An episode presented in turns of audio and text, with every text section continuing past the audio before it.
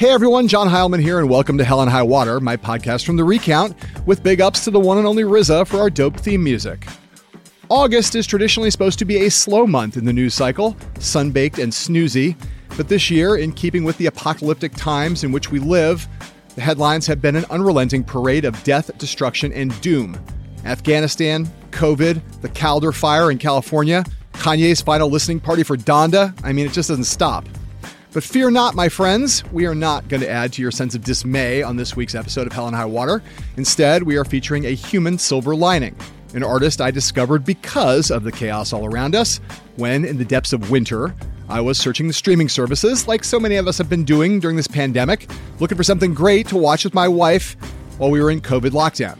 I had heard about this dude and his supposedly astonishing one man show during its storied off Broadway run a few years ago and now, lo and behold, here it was, transformed into a Hulu special called In and of Itself. And oh, yes, it was indeed astonishing and mysterious and deeply moving. So much so that even months later, I could not get the special or the questions it raised out of my head. So I resolved to get that artist to come on this podcast so I could ask him those questions. And here he is, Mr. Derek DelGaudio. The state of our union is turbulent to say the least. A lot of people say we are living in two different Americas. I believe we are living in as many Americas as there are people in this country. And unless we find a way to find some common ground, we're in trouble. Derek DelGaudio is a 37 year old magician, but calling him a magician is both a bit of an understatement and a kind of misdirection. DelGaudio is not just any magician, he's a prodigy, especially with a deck of cards. His admirers in the world of illusion include such luminaries as Penn and Teller, David Blaine, and the legendary and now sadly deceased Ricky Jay, for whom DelGaudio worked as an assistant for a time. He is also something more and something other than a magician, a conceptual and performance artist who uses narrative and other theatrical conventions and tropes, along with sleight of hand and other forms of magic, to explore complex ideas and themes, such as identity and loss, and provoke intense reactions from his audience, the members of which play an active part in his performances and are essential to in and of itself. David Blaine has said of DelGaudio, quote, the reason Derek's so incredible is that he's not trying to fool an audience. He's trying to capture an emotion that lies deep within them. And DelGaudio himself has said of his work, quote, I want to do for magic what Duchamp did for art. Break it.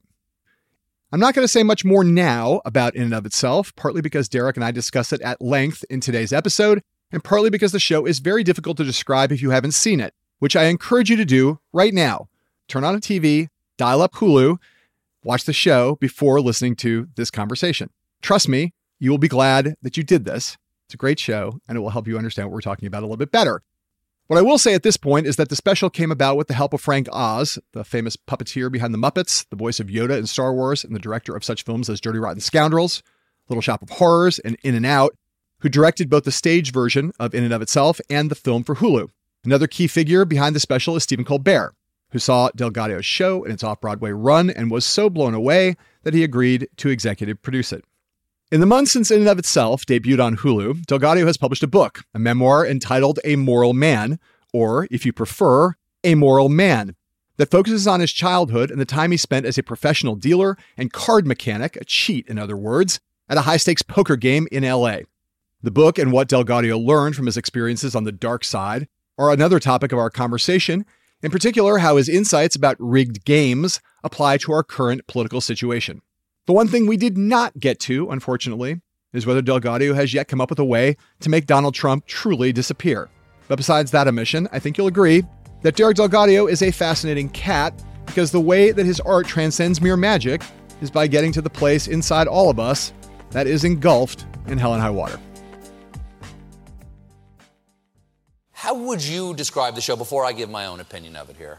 Uh, it is uh, it's, it's sort of a theatrical existential crisis, I guess.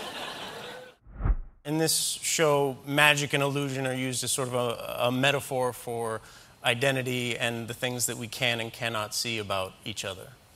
And the, had the most extraordinary experience in this show. I'd, I'd, never had this before. Is that I've been to shows that deeply moved me, mm-hmm. but I've never been to a show where at the end of it I didn't want to move. I didn't even want to applaud. Because I was so captured by the last moments of this play that I felt like there was a thin layer of still air all around my body that I didn't want to disrupt. Is that why you weren't applauding? So that's Stephen Colbert and Derek DelGaudio, our guest today on Hell and High Water, back in November of 2017, partway through the theatrical run of In and of Ourselves. Derek, it's good to see you. Thank you for being on the show. You're welcome. Thank you for having me.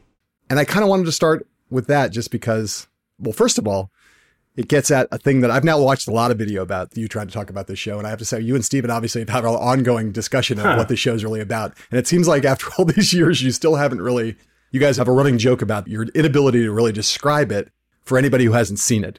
Yeah, you, it's utter utter failure, utter failure by by design. I mean, I set out to make a show that was difficult to describe, and we were a victim of our own success. I think that's basically right. Just as a starting point, obviously you did 552 performances of it. Yeah, in New York. In New York. In New York, and then you made the movie of it.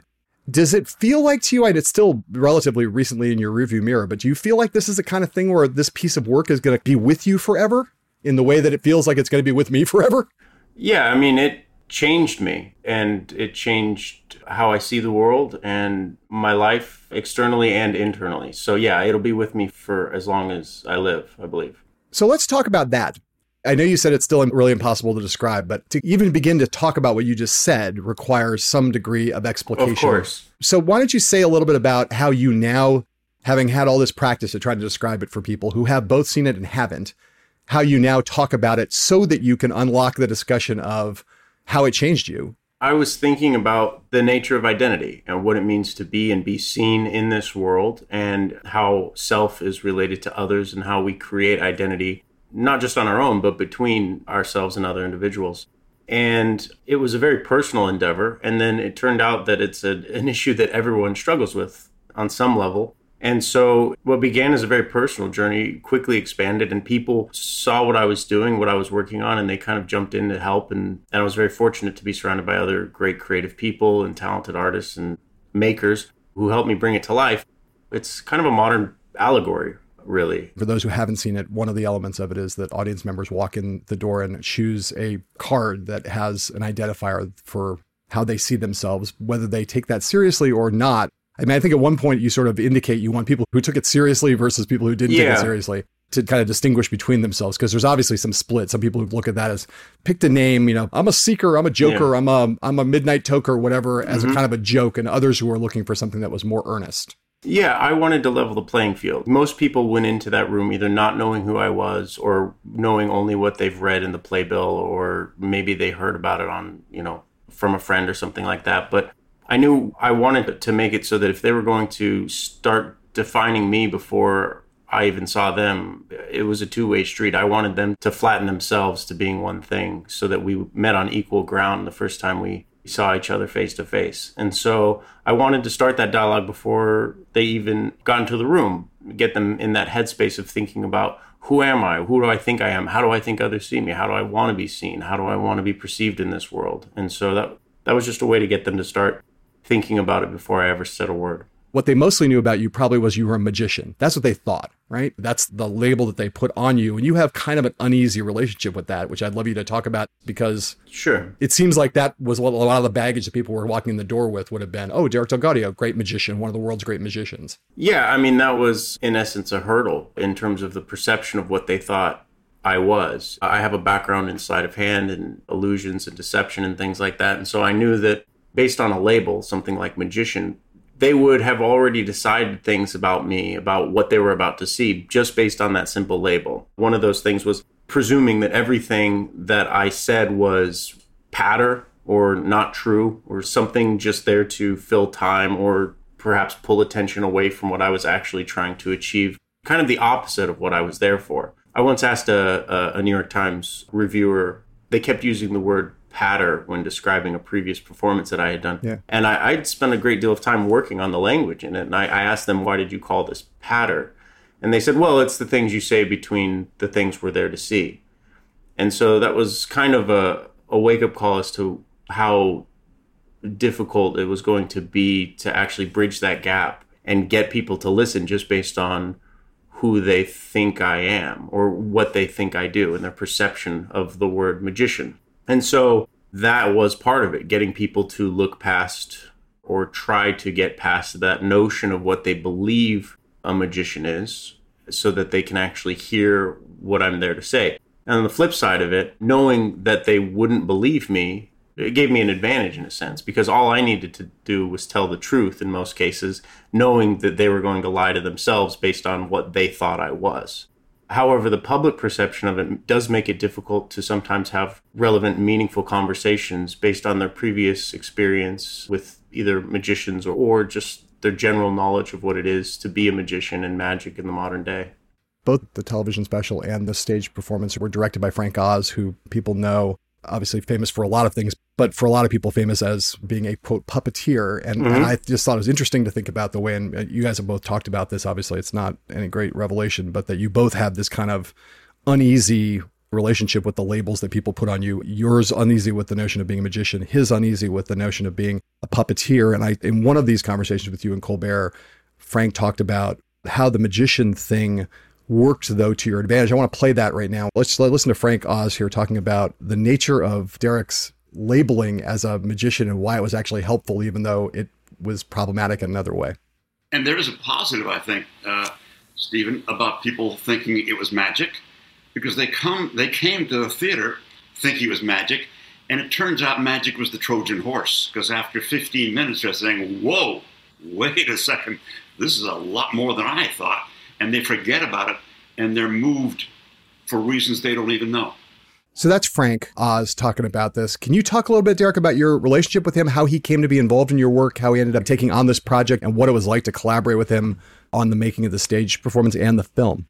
I knew I needed a director, and Frank was kind of the obvious choice. I had known Frank for a few years through a mutual friend, and he's the right person because when everyone thinks of Frank Oz, they think of something else. You know, some people think of the Muppets, other people think of Yoda or you know, Little Shop of Horrors, Dirty Rotten Scoundrels. What about Bob? I mean, everyone has a different idea of what that name means, and he did understand exactly what I was getting at, and this notion of transcending what we know about one another and being more than one thing, and how labels tend to flatten us to being one thing, making it difficult for us to be other things. And I didn't have to explain any of that to him. He just kind of knew it in his heart because he had himself had, had experienced these things throughout his life and was very aware of how it's affected other people.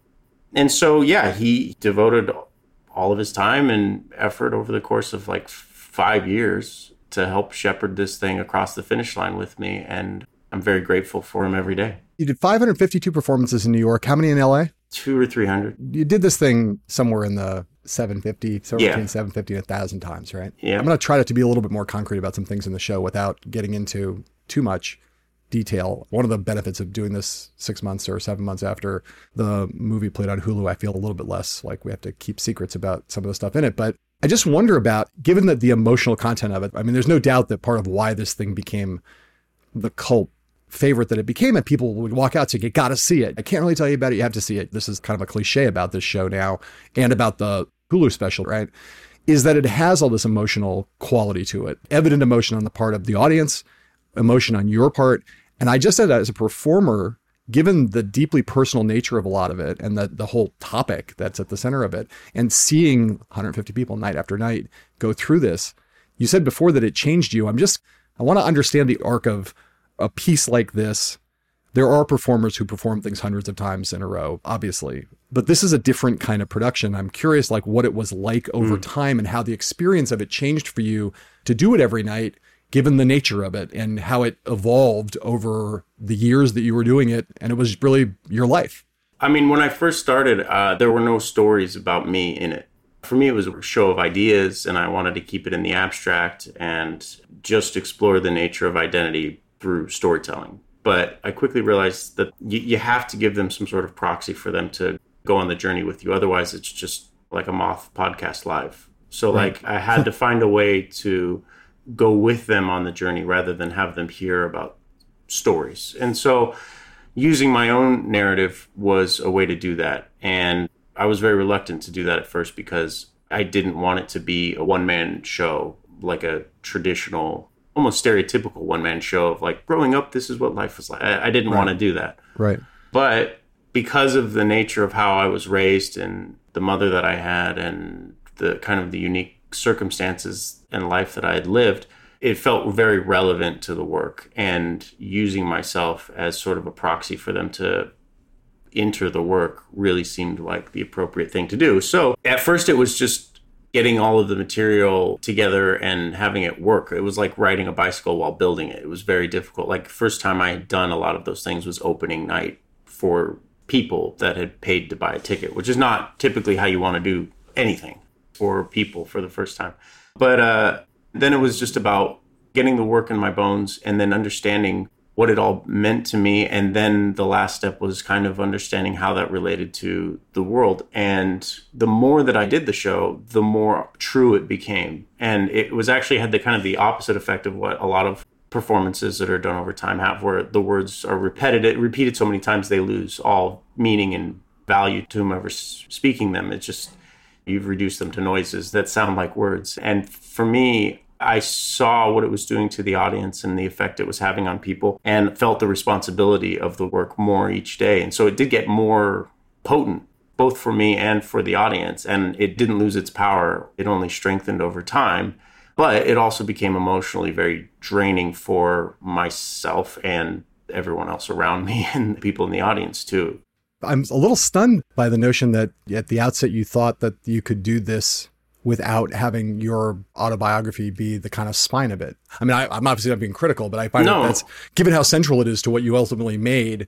It's amazing to me that you ever started at a place where that was you were going to try to pull off this thematic and substantive challenges without any reference to your own story. I mean, I still wish I could have conversations without talking about myself just based on my nature. It's counter to kind of who I am in terms of putting myself out there and talking about myself. But that's how we interact with one another and with ideas is through storytelling. And we need to understand who the hero of that story is and what obstacles they face. And it's just a way that we catalog information in our heads. And how we access parts of our hearts that we wouldn't otherwise access is through the human narrative. And so as reluctant as I was to do that, it was very clear that it was the right thing to do. You know, one of the things I said I wanted to try to talk a little more concretely about this. There's obviously there are a couple of things that people talk about, like in terms of how the audience reacts to what happens in this. You are telling these stories about yourself that begins with the story of the Ruletista, and that is a you call it a metaphor. We call that allegory. Yeah, allegory. Right. Yeah, yeah. The guy I I showed the guy who told me that the film. He sent me a very nice letter and it was a beautiful moment. This is a story of a guy that you met in Spain, I think. I met a guy in Spain who told me a story about a man who played Russian roulette over and over again, defying the odds. And then after telling me this story, told me I needed to know this story because I was that man who played Russian roulette. This was somebody you did not know, who knew nothing about your. This is just a stranger who told you this. Story. It was a friend of a friend who I just met at a bar. I mean, the story isn't just about someone who defies the odds playing roulette, if I'm correct, as a guy who defies the odds and continues to put more more, more bullets, bullets into, into the chambers and continues to defy ever more death defying odds as it goes along and ultimately ends up dead, but not by his own hand. And this guy just met you and sort of on the basis of, do you know what? How he formed that view of you? Well, I think that's why it stuck with me is because I didn't know. Right. I didn't know why. And I found it curious that he would make that assessment based on knowing very little about me, if anything. And the other part is I didn't know why he said it, but I also knew it was true. Yes, that's I mean that's clearly what's so powerful about it. But as we sit here today, do you know why? Like you're obviously still in touch with the guy. Have you ever gone back to him and said, "Hey, man, I'm sort of curious. It's an important part of my show. Why did you come up with that assessment?" No, I don't want to destroy whatever it is. Right. I don't need to know. He said it, and I'm glad he did, and I don't need to know why. But he did say in his last letter to me that I, I no longer need to carry the burden of that title. So that was a very nice thing for him to say. Nice to be free Yeah, of the free of apparently this guy who detected immediately suicidal ideation on your part, having met you in like three minutes in a bar. Yeah. It's kind of amazing. I mean, the dude sounds like someone who has either some significant mental illness or someone who has incredible powers of perception. Yeah, bo- it could be both. Could be both. Yeah. And it hit you immediately. Like when he told you the story, you were like, "This guy gets me." Was that evident to you in the moment, or did it take a while for the truth of it to creep up on you?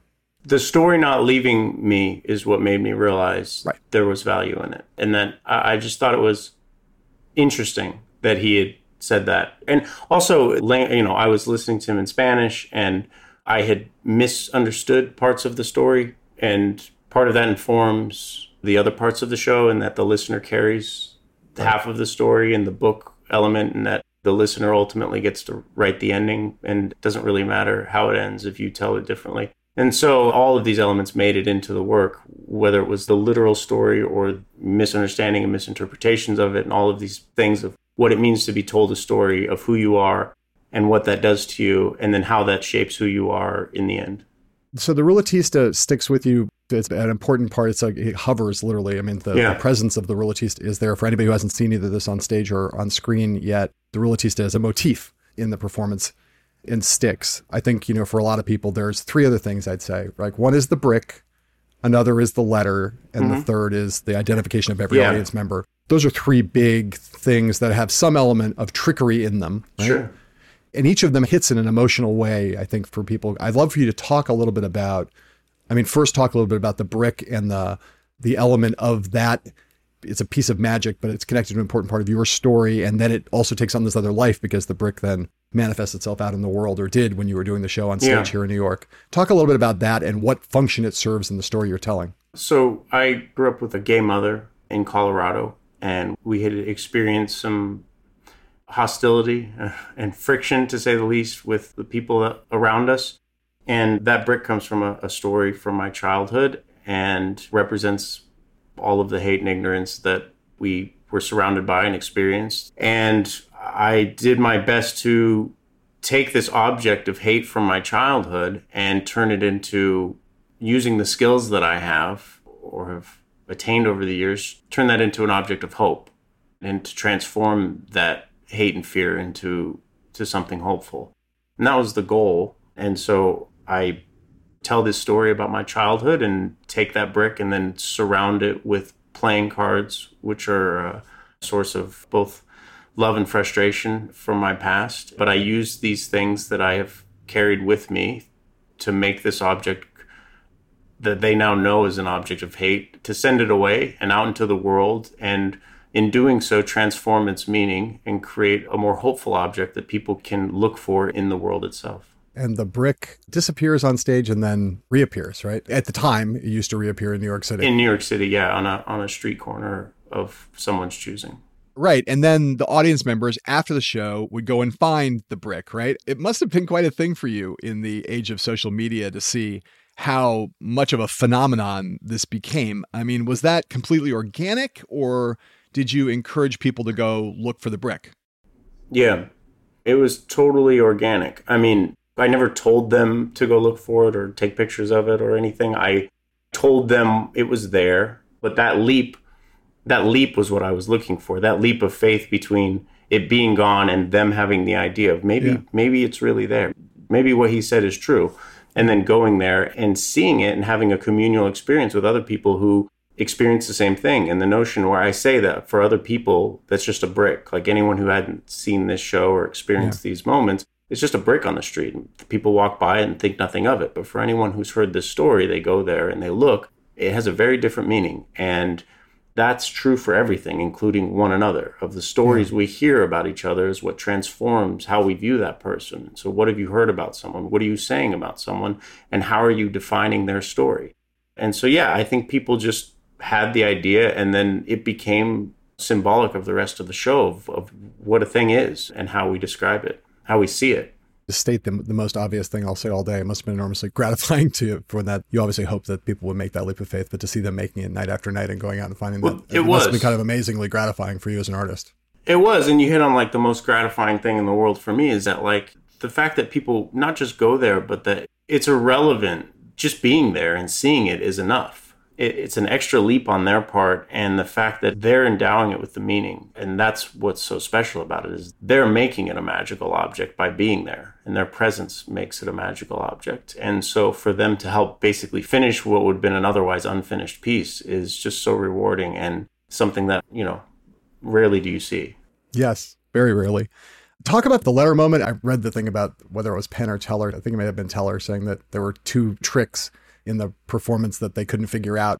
Obviously, I'm not going to ask you to talk about the trick itself, but as an emotional thing. It's the combination of the the mystery of how you make it happen together with what the actual emotion in it along again with the, the last thing we'll talk about of the selection of the identities but the letter i think hits people as hard as almost anything in the movie version of it it's incredibly powerful so i'd love Yeah. for you to talk about that So I was thinking about how non-visual transformation, just what you know about a thing can transform it.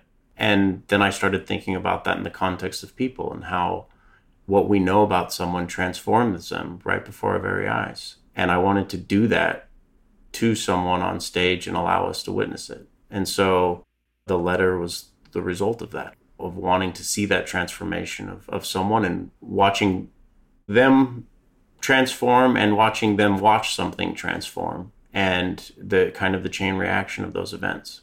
And so each night you would select one person One person would be selected by another member of the audience, Right, sorry. and that Yeah. person would then choose from a stack of envelopes that were sent to us. And on the back of each envelope was something that said like cousin or sister, uncle, friend, brother, a label like that. Right. They would choose one of these, and I'd say, in a moment, you're going to open that up, and whatever's in there, you're going to see this piece of paper transform into a letter to you from your cousin. And then when that happens, we get to watch you transform into something else. And so this happened every night, night after night, and we'd watch people open a letter and watch it transform into a letter from a loved one, and then we'd get to see it in turn them transform into to something else. So, this letter discussion may be a little hard to follow if you haven't seen the show. So, everyone out there, I hereby give you permission to pause the podcast right now, go to Hulu, and watch Derek's show if you haven't done that already. But the basic deal, Derek, is that when you were performing this on stage, every night you would bring up one audience member to help you with this illusion or perpetrate this illusion on. But in the film, we get to see a whole bunch of people intercut from many different performances all of them experiencing this kind of mind blowing, super emotional experience. And I can't emphasize it enough. I mean, like everyone on stage, when they, the person who's up there doing this, everyone, and by the end of it, they're either in tears or their jaws have dropped open or their eyes are popping out of their head or they turn to you literally and say, What the fuck? Like, how did you do this? Right. Ah. So, you know, I'm wondering if out of all the, you know, 500 plus times, 600, I don't know how many times in total you did it between LA and New York, out of all those times you did this trick, I'll call it, if there are any particular instances that stand out as like the most powerful. There's one that remains kind of the, the I would say the best, but certainly that left the largest impact on me was very early on. A man came on stage and chose a letter and it said father on it. I asked, like I ask everyone, do you have a father? And he said, no. And out of sheer morbid curiosity, I proceeded. And other times I've had, if someone wanted to exchange one and try a different one, I've done that. But this time he said no. And I was very surprised by this. And so I proceeded. And I even said, this is going to be very interesting in a moment. And I, I went through it in a moment. Here's what you're going to see. You're going to open that up and you're going to see it transform into a letter to you from your father. And when you see that happen, we're going to see something different. We're going to see you transform into something else. And then I stepped back and let him open it. And he read this thing and slowly started to cr- just tears started pouring down his face. And you could see he was going through something deep, deep emotions coming up. And he finished reading it. And I asked him, like I asked everyone, are you comfortable sharing this? I've had people say no, and just that's fine. They can take it and but he said he said I am. So he stood up and he he read this letter and it was a beautiful letter to him and talked about seeing you with your children makes me wish I was a better father and makes me want to be a better dad today and I'm so proud of you and proud of the man you've become and so proud to call you my son. Love Bob. And I'd say, Who is Bob? And with tear rolling down his cheek, he said, Bob is my father in law. And then he looked at me and changed what he had just said to Bob is my father. And then he walked off stage. And so he, you know, he guy walked on stage knowing he didn't have a father and walked off stage with a father. And I mean, I was just like, can we shut it down right now? Just stop. Yeah, right. Stop. I don't want to. No, none of us wanted to go on because it was just so beautiful and transcendent, transformative. There's something healing in that Yeah. you know, I, I'd heard from the wife of that man a year after that happened, and he said like his life was transformed from that moment because it transformed how he saw his life and what family means and what it means to be be a son and to feel connected to the world in a way that he hadn't been connected before. And so that was definitely the peak of at least my understanding of what that moment was capable of doing.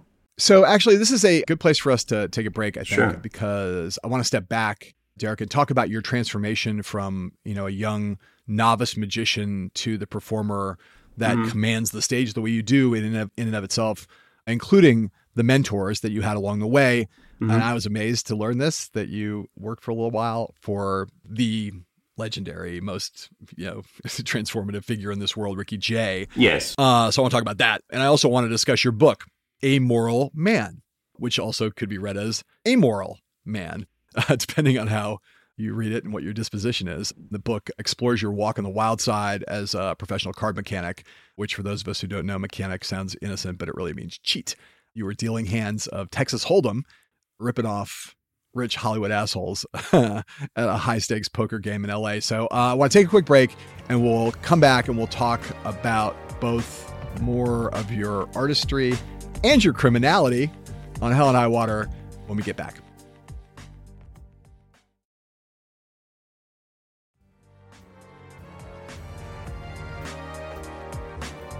And we're back from that little break on Hell and High Water. I want to start this off with a little sound.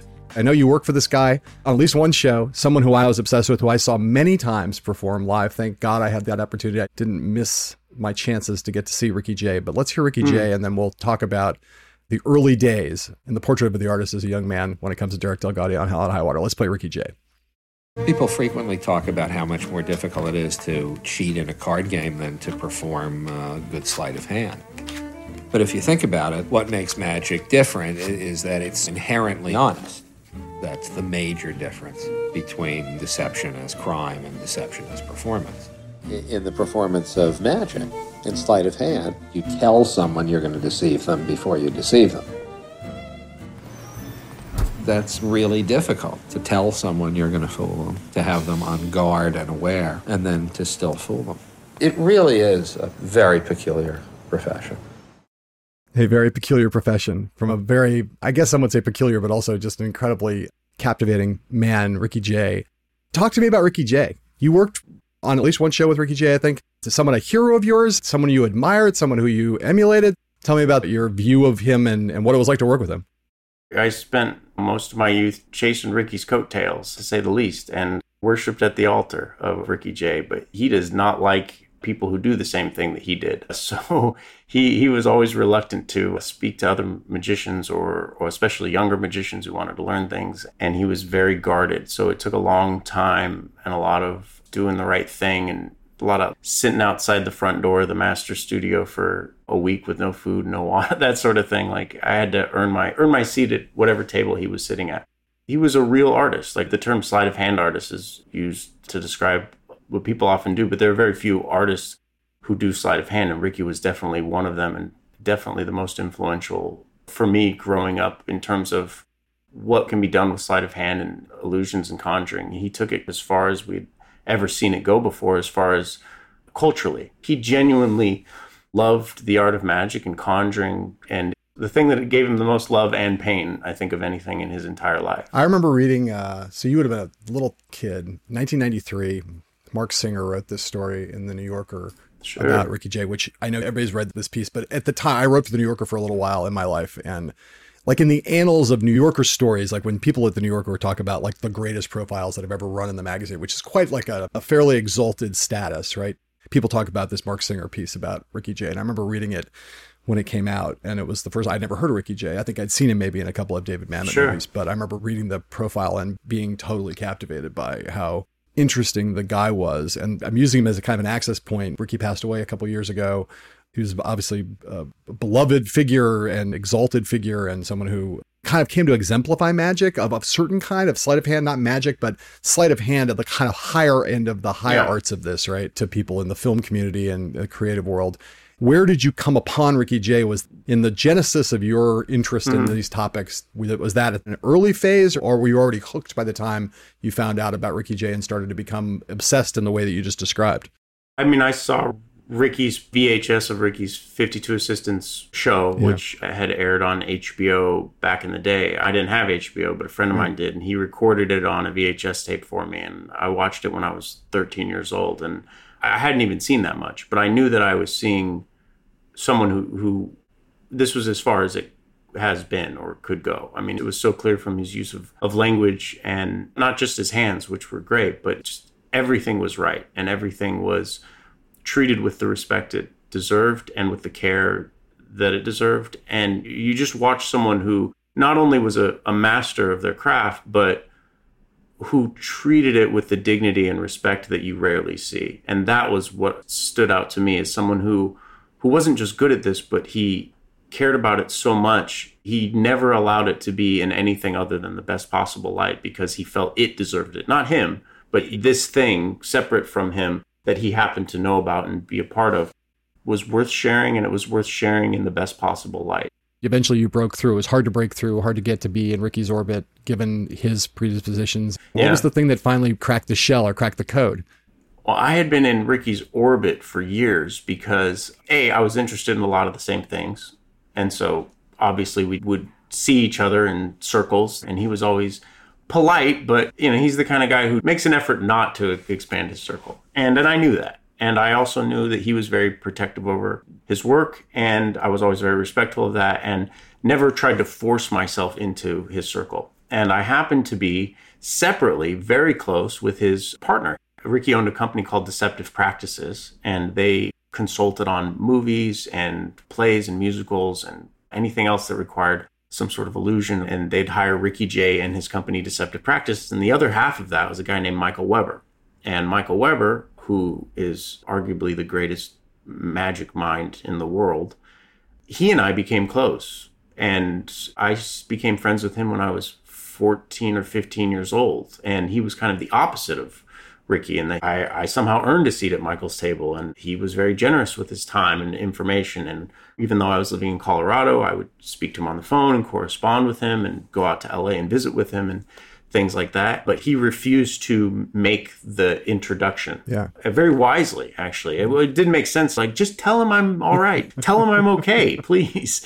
But he wouldn't do that. He said it needed to happen organically or else it wouldn't work. And he had worked with Ricky for so long 35 years. And so he knew that he couldn't just force me into Ricky's life. It had to happen organically. And Michael was sort of the guy behind Ricky for everything for years. And then Ricky did a show called Rogues Gallery, and Michael was kind of stepping up his role into a kind of a larger role and overseeing a lot more of the production.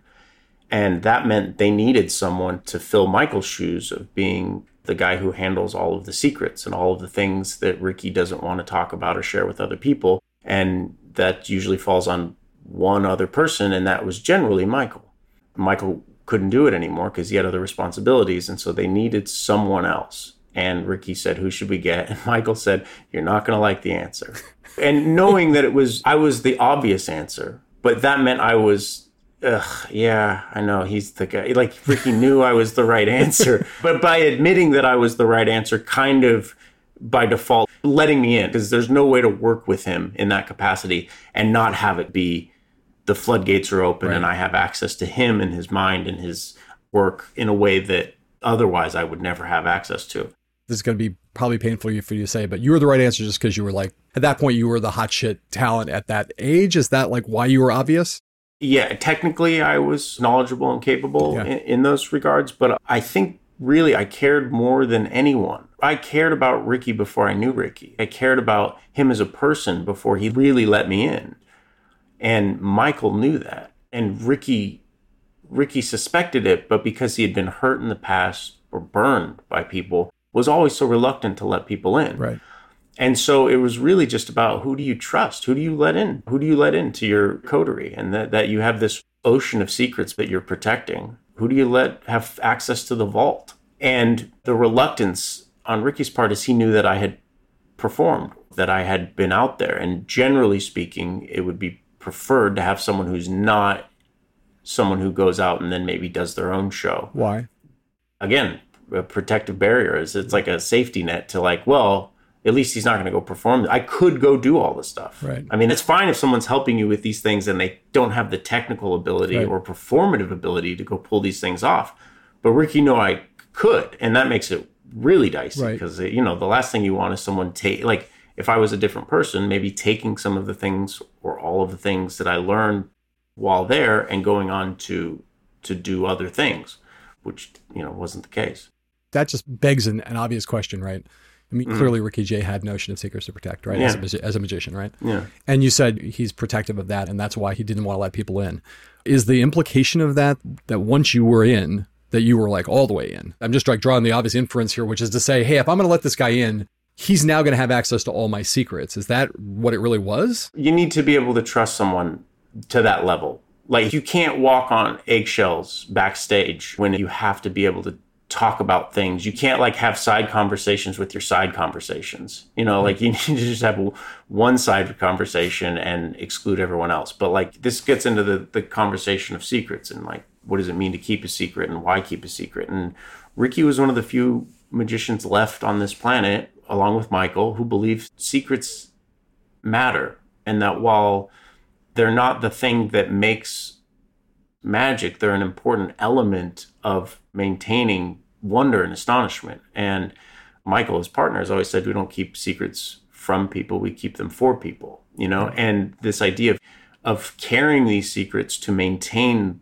the wonder is really elemental. And because it is now harder than ever to keep secrets because of the way information is shared, a lot of people just give up. And I was in the generation of people who gave up, who just like, well, you know, and then you just go to, ah, secrets don't really matter. It's the performance that matters.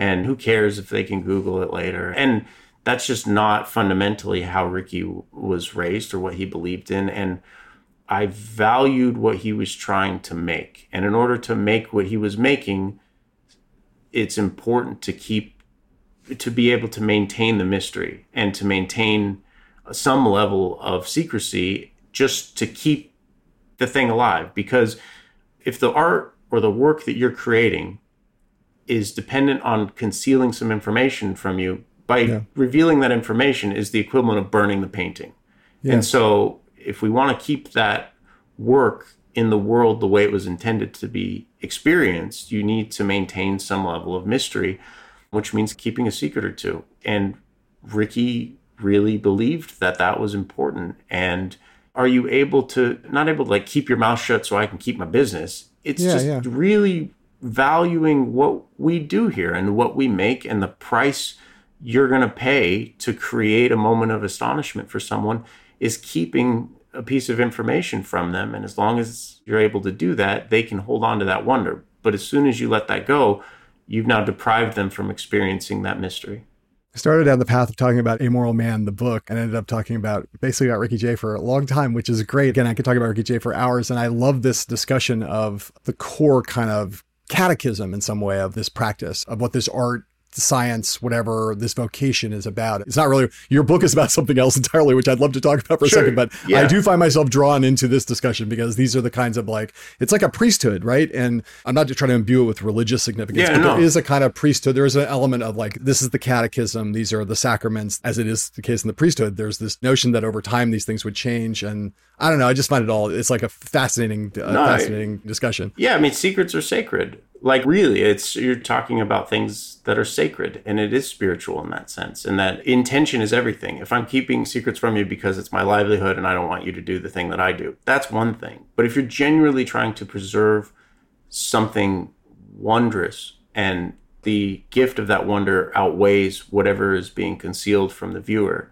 the way that the mechanics of the projector in the movie theater are behind you and in a room in the back because that's not what we're trying to show you we're trying to show you what's on the screen that's important to conceal the things that allow the work to be preserved is really really important and it's a philosophical belief more than a commercial thing Let's talk about the book. You know, it's the story of you taking all of your passion and your skills and going down and doing something different with them.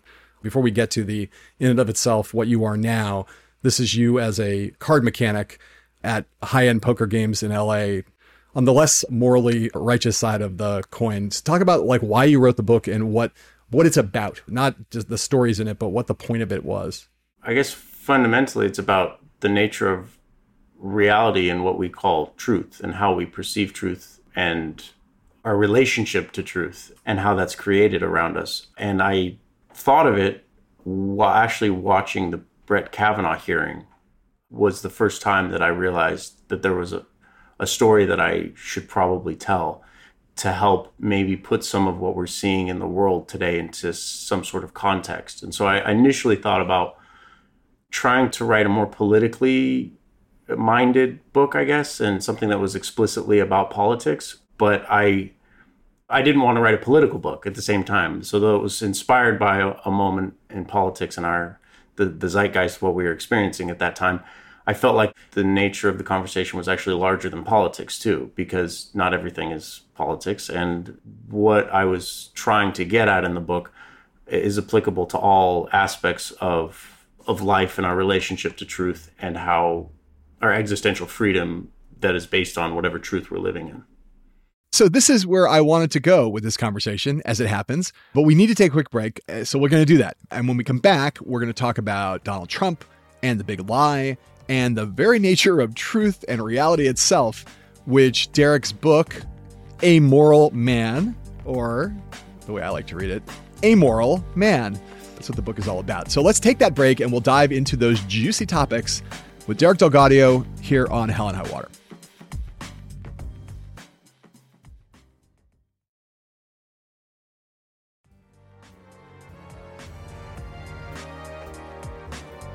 And we're back for the last part of Hell and High Water here with Derek DelGaudio. We just started after our long and fascinating and wonderful uh, Ricky Jay digression. We started to talk about the book Amoral Man by Derek DelGaudio, and then we that took us into politics. And that's where I want to start now. But let's play a little bit of sound from, in and of itself, the Hulu special with Derek talking about the first time that he really encountered sleight of hand. I'll never forget the first time I saw someone perform sleight of hand. I'd like to say it was love at first sight, but I fell in love with all the things I couldn't see. And I had to learn. So I started with the very basics. How do you hold a deck of cards properly? And then I read it would take eight years to learn how to hold a deck of cards properly. Eight years. And which grip are you going to learn to hold them in? You're going to learn the mechanics grip? Full grip, straddle grip, box grip, dealer grip. I couldn't decide. So I just learned them all. So did it take you eight years to learn any of those grips? Uh, still working on them. I don't know. I mean, it, it's you know the eight years comment was kind of a classic line from the guy who taught Ricky Jay magic, Dai Vernon. He said, yeah. you know, it takes eight years to even learn how to hold a deck of cards. And so I did learn them all because I was a kid and didn't know any better.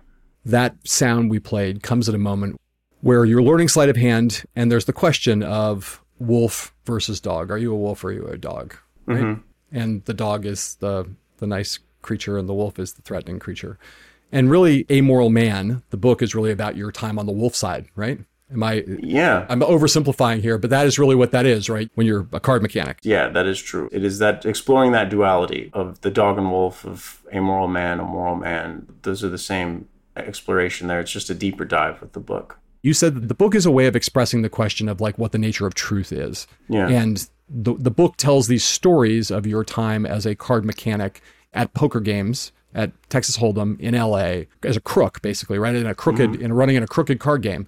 Let's talk about what that was and what that was like, and then we can take that from what the lessons of it were and how there's broad applicability that I think has these genuine political and social implications and that are that speak very directly to the moment we're living in right now. Sure. So when I was in my mid 20s, I was struggling with, you know, I was in my mid 20s and that's the time when you're supposed to struggle and figure out what the hell you're going to do with your life. And I had these skills, but I didn't know what to do with them. And I never quite found my stride as a performer because at that time I didn't know I wasn't that performing was a means to an end, but it wasn't the work that I was actually after eventually going to do. It was just a part of it. But I was, for me, it was a one to one. You perform, you do these things and show people the things that you know how to do. But it didn't feel right for me. And so I was struggling with working as a performer and struggling to make ends meet. And a friend of mine was working as what's known as a bust out dealer. He was a card mechanic, a cheat, hired by the house to cheat the players and make sure that nobody left with money. And he got in trouble and lost his ability to do that job.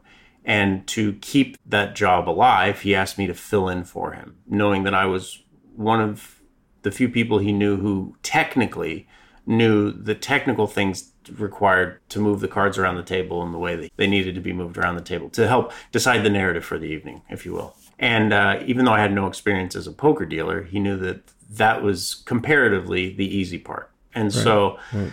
he asked me if I would fill in for him, which created a bit of a, a conundrum for me because this is something that I had always had fantasies of in a way of I wonder if I would be capable of doing such a thing but you you can never actually know until you do it. I assume that you know something similar might be like someone who trains for battle and fires guns at a target, but right. going to war is a very different matter. Yeah.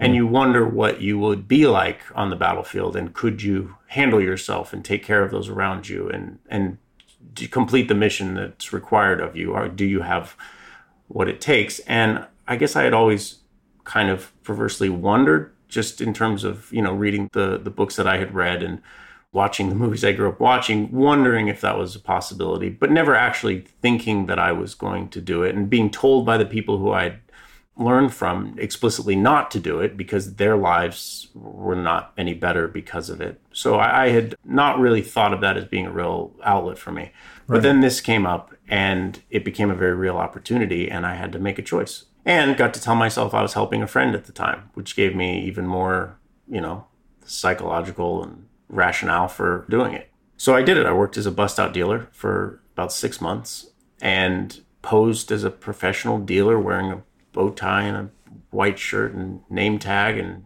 pretending that I worked for a company that outsources dealers the way you'd hire dealers at a party and worked with other dealers who were professional dealers who worked at the casino every other night that week. And what I experienced at that table and saw was eye opening and kind of gave me a glimpse into not just that underworld, if you will, but human interaction and life itself and how we perform life and how life can be a series of interactions that may not be what we think they are, even though we are living them as if they're they're real. And I think that you had a particular experience having performed your role very successfully, taken a lot of money from one particular person who ended mm. up who ends up broke mm-hmm. and wants to tip out, tip yeah. you out, has no chips left, ends up handing a five dollar bill to you uh, to tip the dealer, the dealer who's just ripped him off. Yeah, that was a kind of epiphany moment for you about yeah. about the nature of that reality that you had constructed in which this person thought they were living in a reality that was like on the level but in fact the whole thing was a simulacrum that was designed to fleece him and that had a whole bunch of implications moral implications and other implications that you kind of had to grapple with yeah, it instantly introduced the humanity, or, or I instantly became aware of the lack of humanity and what was actually transpiring in that room and that I was a part of. Not that I was ignorant to it completely. Obviously, you know these things are wrong, but you have the ability to um, to just. I mean, they weren't very good people. You know, yeah. many of them were criminals. I watched them cheat on their wives and do lots of drugs, and it was a house of debauchery, more or less. Yeah. So yeah. it's easy to justify your actions in a place like that and sure. convince yourself that you are not the villain of that story. But at the end of the day, there's still humans who are, you know, as far as they knew, playing poker, which is the most legal thing they were doing in that house, I guess. So, like, they were not the villains in that situation. And it became very clear that I was villainizing them to support my own justifications for doing these things. And when the humanity became clear to me of like the real, okay, you, you've done your time, you've seen if you can do it, you've helped a friend, and any other reason to do this is unjustifiable. So yeah, I, I, had to extract myself from that situation. It leads in two directions, right? One direction is kind of a direction we've already been down. In some sense, you know, the book is in some ways the prequel to in and of itself, and in some ways, the experiences that you recount in the book are the experiences that serve as the kind of jumping off point for what ultimately is the direction that you pursue that leads ultimately to in and of itself. That's one avenue. Yeah. And then there's this other avenue, which is the avenue that you raised before the break, it, it, gets summarized. You mentioned the Kavanaugh thing, so I'm gonna, I'll read the tweet that you sent out at the time, which got mm. you know people noticed. I remember you know covering this myself, and I remember seeing this tweet, not really knowing that much about who you were, knowing a little bit, but seeing this yeah. thing that said this August 2018. The tweet was, "I used to rig card games for a living. I'd watch people sit down and lose everything again and again, but they didn't lose because they played by the rules and we didn't. They lost because it wasn't a game. It just looked like one. Democrats think it's a game." And that that's all you really said. You didn't yeah. really go into much more detail about that. Later, I've seen you commenting on the fact, the notion that, well, I'll let you talk mm. about it. What does it mean when you say this wasn't really a game? It just looks like a game. Democrats think it's a game. What is it if it's not a game? And what is the mistake the Democrats in that moment that you saw that you're kind of trying to pinpoint the Democrats were making? What are the implications of that? Well, when I was sitting at the card table and we were essentially the entire thing is a simulation of a poker game. I mean, really, when the end has been decided. It's not much of a game. We're just going to go through all of the actions of a game, including the rules and procedures, just to allow the other side, the people being fleeced, to believe that they're still participating in a fair process. And democracy, in many ways, seems to reflect that, in that it's very difficult to tell when it's actually a game where both sides are fighting for something and there's it's fair and balanced in a way that's you know uh, somewhat level ground. And then then there are times where it's just clear that one side is abiding by the rules and the other is not, and the disparity is so great and it's so impossible to ignore. I just can't see how that's not part of a larger discussion in terms of what's actually taking place when you watch the Merrick Garland and Kavanaugh and, right. and any other list of things that you could you know you could probably go through a hundred of them. But like it's baffling. It's the equivalent of like if we told everyone at the table they're being fleeced and then everyone comes back and plays again. It's maddening. Like I don't understand how it's even possible. But that's, right. that's where we are. One way to think about this is one way to verbalize it at least is to say that it's very common for people to say Republicans are better at playing this game than Democrats are. Democrats suck at playing this game. That's the kind of thing yeah, yeah. When, when, Mitch McConnell doesn't give Merrick Garland a hearing and then rams through the Amy Coney Barrett onto the Supreme Court mm-hmm. after Ruth Bader Ginsburg dies, you know, everybody says, well, the Republicans are great at playing this game. They play hardball. Democrats are bad at playing this game. They they don't understand how to play the game. And you're kind of making the point, which is like, it's not really that Republicans play the game better than Democrats play the game. It's that there really isn't a game that's being played here. And in fact, yeah. Republicans are better at running the simulation of a game than than Democrats are. And Democrats keep falling into the the trap of thinking it actually is a game. Yeah, and perf- with rules. Yeah, and thinking that if we perform the actions of what appears to be a game to signal that to the people watching, then it appears as if it's it's on the up and up. But really, it's just robbing a bank, and they're just doing what they want. But they're going through general motions that like the equivalent of us anting at the table, you know, right. and going through the betting procedure. Now we're just doing that because we need you to think that you lost fairly so that we can get what we want at the end of the day. But these arbitrary rules that we're still governing ourselves by, they're not rules. And even if they are rules, we made them up. And there's some relationship between truth and morality that we're not discussing and having a higher discussion about truth and its subjectivity. The subjectivity of truth is the crisis of our time. I believe that because we can't even begin to fix the climate or this pandemic.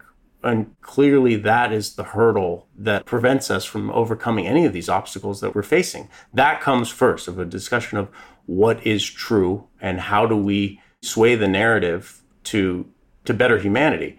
The Democrats, if anything, are just terrible at swaying the narrative. You know, they think that explaining things with facts is going to help when really the Republicans can just get one good buzzword and you know and and can change the narrative Uh, in a day. And that's actually a skill set that they have that I think is dismissed. It's dismissed by Democrats to that, you know, words have power. You know, abracadabra is I say therefore I create, you know, and that, that they're doing that. They are changing the world around us based on the language that they're choosing to use. And it has nothing to do with reality. And I feel like until we figure out a way of acknowledging that and talking about it in a meaningful way, we're going to be stuck in the middle of the election season, you wrote this thing The subjectivity of truth is the crisis of our time. I don't even know that I saw that tweet in real time, but I think about it now, you know, in and of itself came out, the movie came out on January 22nd, right? Two days after Joe Biden was inaugurated. Mm-hmm. And I, I remember Colbert in some later thing. Stephen, who ended up being an executive producer of the movie, we played at the beginning. Saw you on stage, loved it, became a backer, became an executive producer, helped this thing become, mm-hmm. uh, helped the Hulu special get made. Is a huge booster of yours. You have a lot of, of very helpful people who've seen your work and have been moved by it. I've tried to help you. Stephen's a very large advocate, right? And when he, in one of the later interviews, you know, he said something about how the movie was very much of this moment. Mm.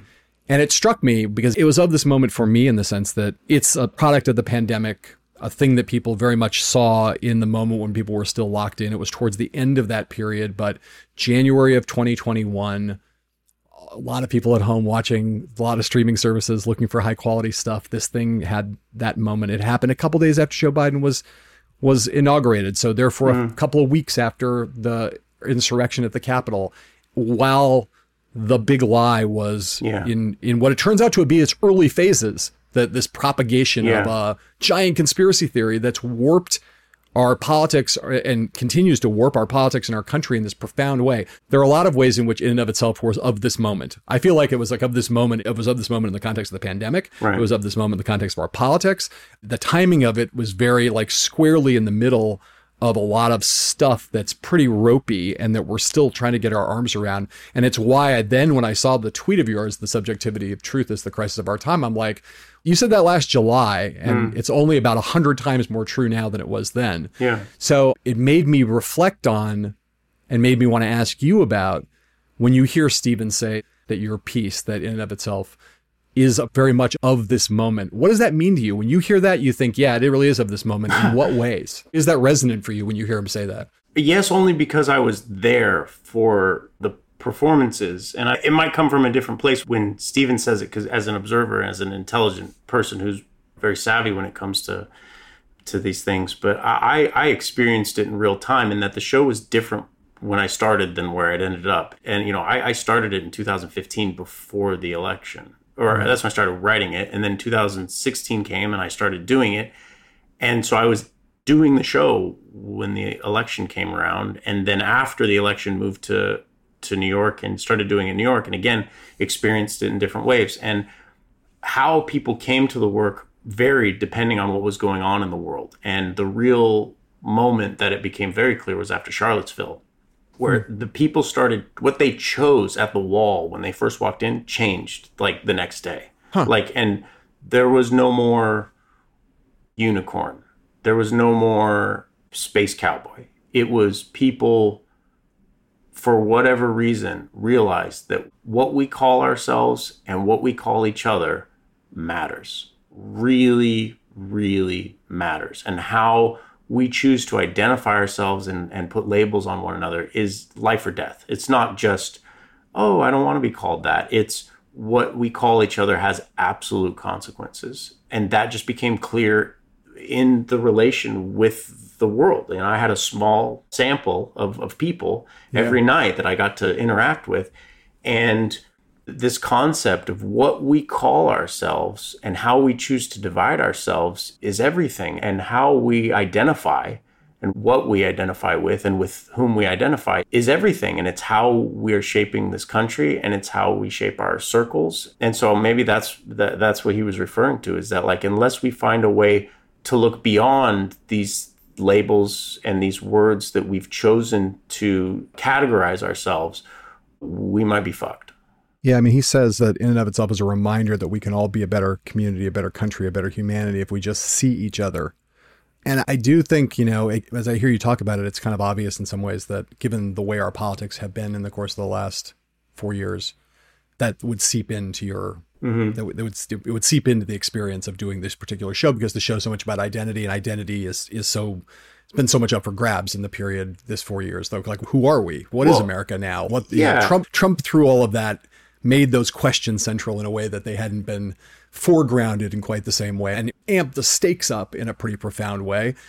The fact that you said the thing about how PLI more seriously they took the act of choosing an identifying label mm-hmm. for themselves makes sense to me. I did not realize it was true, but obviously in some ways it's like, oh, of course that's true. Well, yeah, and you know, you've been covering politics for long enough where you've seen the the meaning of the words Democrat and Republican change, you know, from time to time, what that actually means and yeah. what progressive actually means definitely shifts and changes and what, what conservative means changes. But like we have never seen such a stark, I think, an immediate change of these titles where it happens before our eyes, where what it meant to be a Republican with George W. Bush and how I or others felt about that word then versus now. I mean, we are seeing how quickly and how powerfully we can transform the meaning of a thing. And by changing the meaning of a label, we change the meaning of an entire community and how we perceive that community, not just the individual, but what it means for that entire group. Now, when someone identifies as a Republican,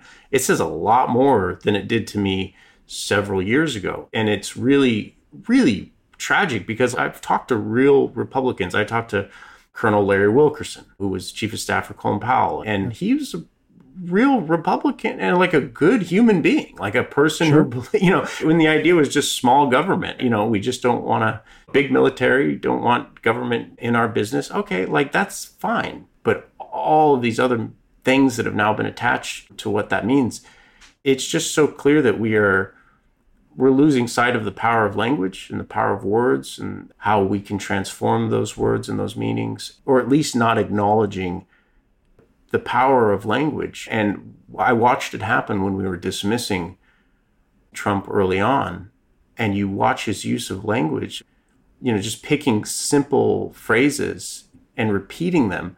I mean, it's not just the tactic used by fascists, it's how you start a religion. You know, it's how a shaman might do a ritual. Like it's the power of language and kind of a mass hypnosis that does work. And you can't just write it off as, you know, he's got a small vocabulary. That's true, but it doesn't mean that the tactics aren't extremely effective in this political and cultural warfare that we're experiencing. 100%. And we could, again, go down a whole bunch of different paths here, one of which is, you know, I think about those identifiers on that wall and people walking in and choosing something. Part of what in and of itself is about is the complexity of identity and about your identity never being able to be reduced to a single thing. That's part of the message of the work. And yet you make an explicit move to make people choose one word. There's a paradoxical element to that. Yeah. Especially at the end of the show where you go through and name people according to what they've chosen. And I, I'm fi- fixating on it because it's like one of the things you got you had on the wall was racist, mm-hmm. right? And as I think about, like, I don't know if anybody ever picked that word in the course of 552 performances in New York. Happened twice.